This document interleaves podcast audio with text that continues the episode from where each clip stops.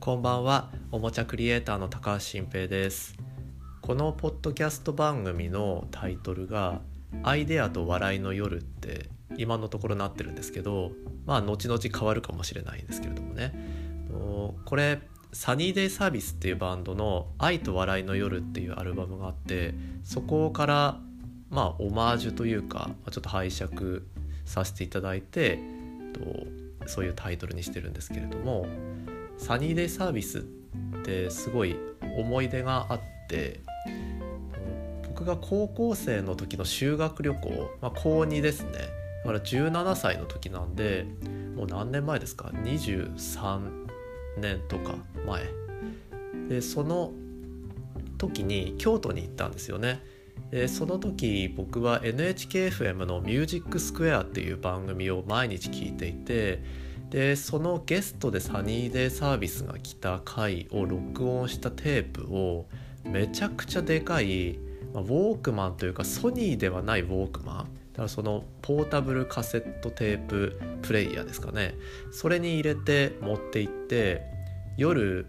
あのまあ宿舎の寝床で一人でイヤホンでその回の録音を聞いていてその時にサニーデイサービスがゲストでと「サマーソルジャー」っていう曲がかかってたんですよね。それが収録されたアルバムの紹介の回だったと思うんですけど、うん、でよくよく考えたらそんな高校時代に聴いてたバンド今も聴いてるんだ。しかも同じ曲を Spotify で聴いてるんだって思うとすごいなと思って。やっぱりそういう多感な時期にハマったものしか大人になってからもう受け入れられないのかもしれないなってよく思うことがあるんですよね。最近やってるゲームもゲームボーイの初代の機種をメルカリで買って魔界投資サガからサガ2サガ3までのスクエアのの RPG の名作ですよねそのサガシリーズをずっとやってもあやっぱ面白いなって思ってるんですけどそれも昔サガをやってなかったら絶対今こんだけ楽しんでできないんですよね。昔やってたからすんなりできたり懐かしくて面白いと思ってるのかもしれないしでその同じスクエアから出てた「聖剣伝説」っていうアクション RPG があってそれもこの間やってめちゃくちゃ面白い名作だなって思ったんですけどこれって「ゼルダの伝説」シリーズを、まあ、まあ似せたというかちょっとどういう開発経過はわからないんですけどまあ元祖が多分ゼルダでそれの「ファイナルファンタジー」シリーズで作られたもんだと思うんですよ。でゼルダはすごい名作だって言われてるんですけど僕いまだにほとんどゼルダのソフトを最後まで遊びきれたことがなくてこれものそういう昔やったかやってないかの違いだと思うんですよね。ポケモンもうんほとんどやりきってないですしこの間のスイッチ版のはラスボスまでは行ったけどその後ポケモン図鑑集めるとかもやってないしやっぱり昔触れたものってすごい重要だなって思っててそう考えると今の子供たちにそういう思い出を作ってあげるっていう僕たちエンタメの仕事をしている人たちの責任はすごい大きいですよね。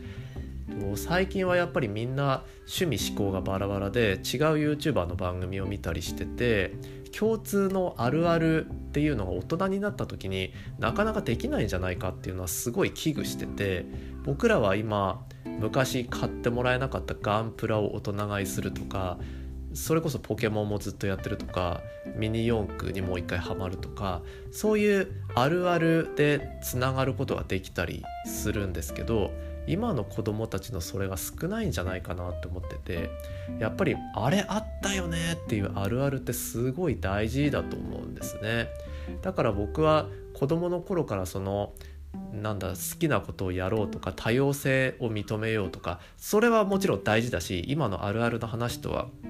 まあ同じ話ではないんですけどそれよりもなんかガチガチの型にはめられてみんなが同じとこを通んなきゃいけなくてそれが学校の教育でも多少疑問に思うことがあったとしてもあれわけわかんなかったよねみたいな話で将来盛り上がれた方がと何か心にとって潤いとか救いがあったりするんじゃないかなっていうことを思ったりしてるんですね。はいでちょっとサニーデイサービスの話からの飛躍して結構長くなってしまったんですがのまあ何でしょう。そのサニーデサービスの思い出の続きで言うとその修学旅行の時まあ何ですかね。自分が行けてない学生の頃行けてない芸人みたいなものだったからその修学旅行もあんまりっていうか全然ウキウキはしなくてむしろ誰と一緒にグループになるんだみたいなことでこうあぶれちゃうみたいなねそういうよくある、まあ、これもあるあるなんですけどそういう目にあっててで新京極っていう、まあ、いわゆる繁華街にみんなが行くのを楽しみにしてたんですけど僕本当なんだそれみたいな全然意味も分かんないしみんなその時アイドルのポスターとか服とか買ってたんですけど全然興味ないしで僕は一人きりでその新京極っていうアーケード街みたいなところを京都で歩いててで CD ショップを探してたんですよ。でそこで今度は真心ブラザーズの欲しいアルバムがないか探しててでしかもその時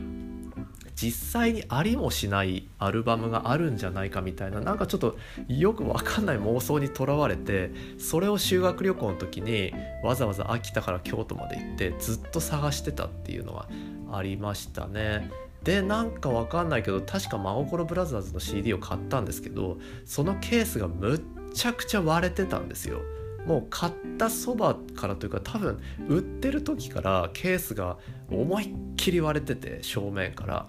でもなんか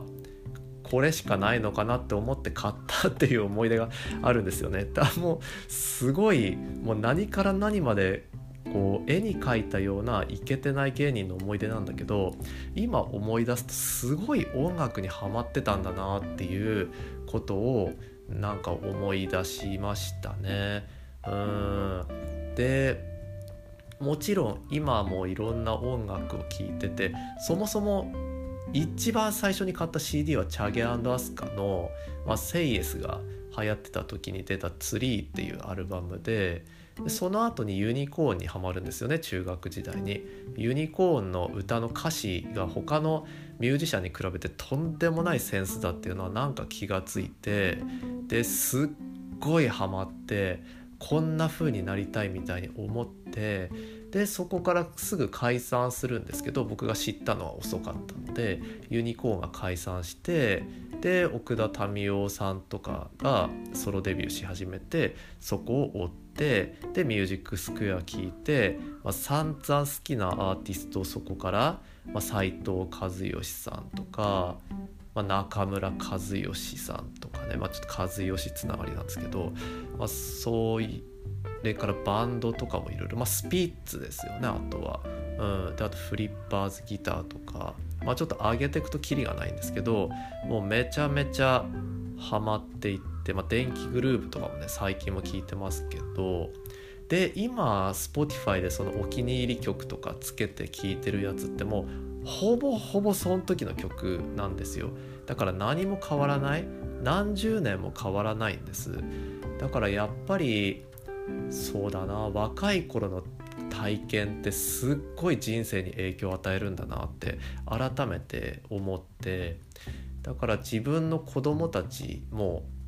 それから今の学生さんとか若い世代もそういう体験をしていくんだろうけどそこでその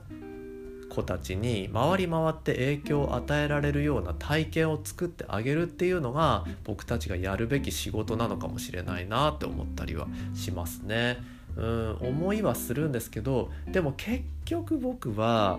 自分の子供にはそういう体験をあげたいからそれだけを考えていくような気がするんですよね。もちろん世の中に広く子どもたちにいい影響を与えるようなものを作る仕事をしたいぞって本気で心から思える人はいると思うんですけどそれはすごいマインドだなと思って僕はもう自分の子供にいい影響を与える商品しか作れないなって。だから結局自分ごとでしか考えられないなって思うんです。だけどその正直な気持ちで自分の子供のためにいいものを作りたいっていう気持ちを爆発させればいい仕事ができるんじゃないかなと思って、まあ、そういう独りよがりな働き方で、まあ、あわよくば他の人にもいい影響があるような仕事をしていきたいなって思ったっていう話ですね。はい。ということで今日はこの辺ではい。またお会いできればと思います。おやすみなさい。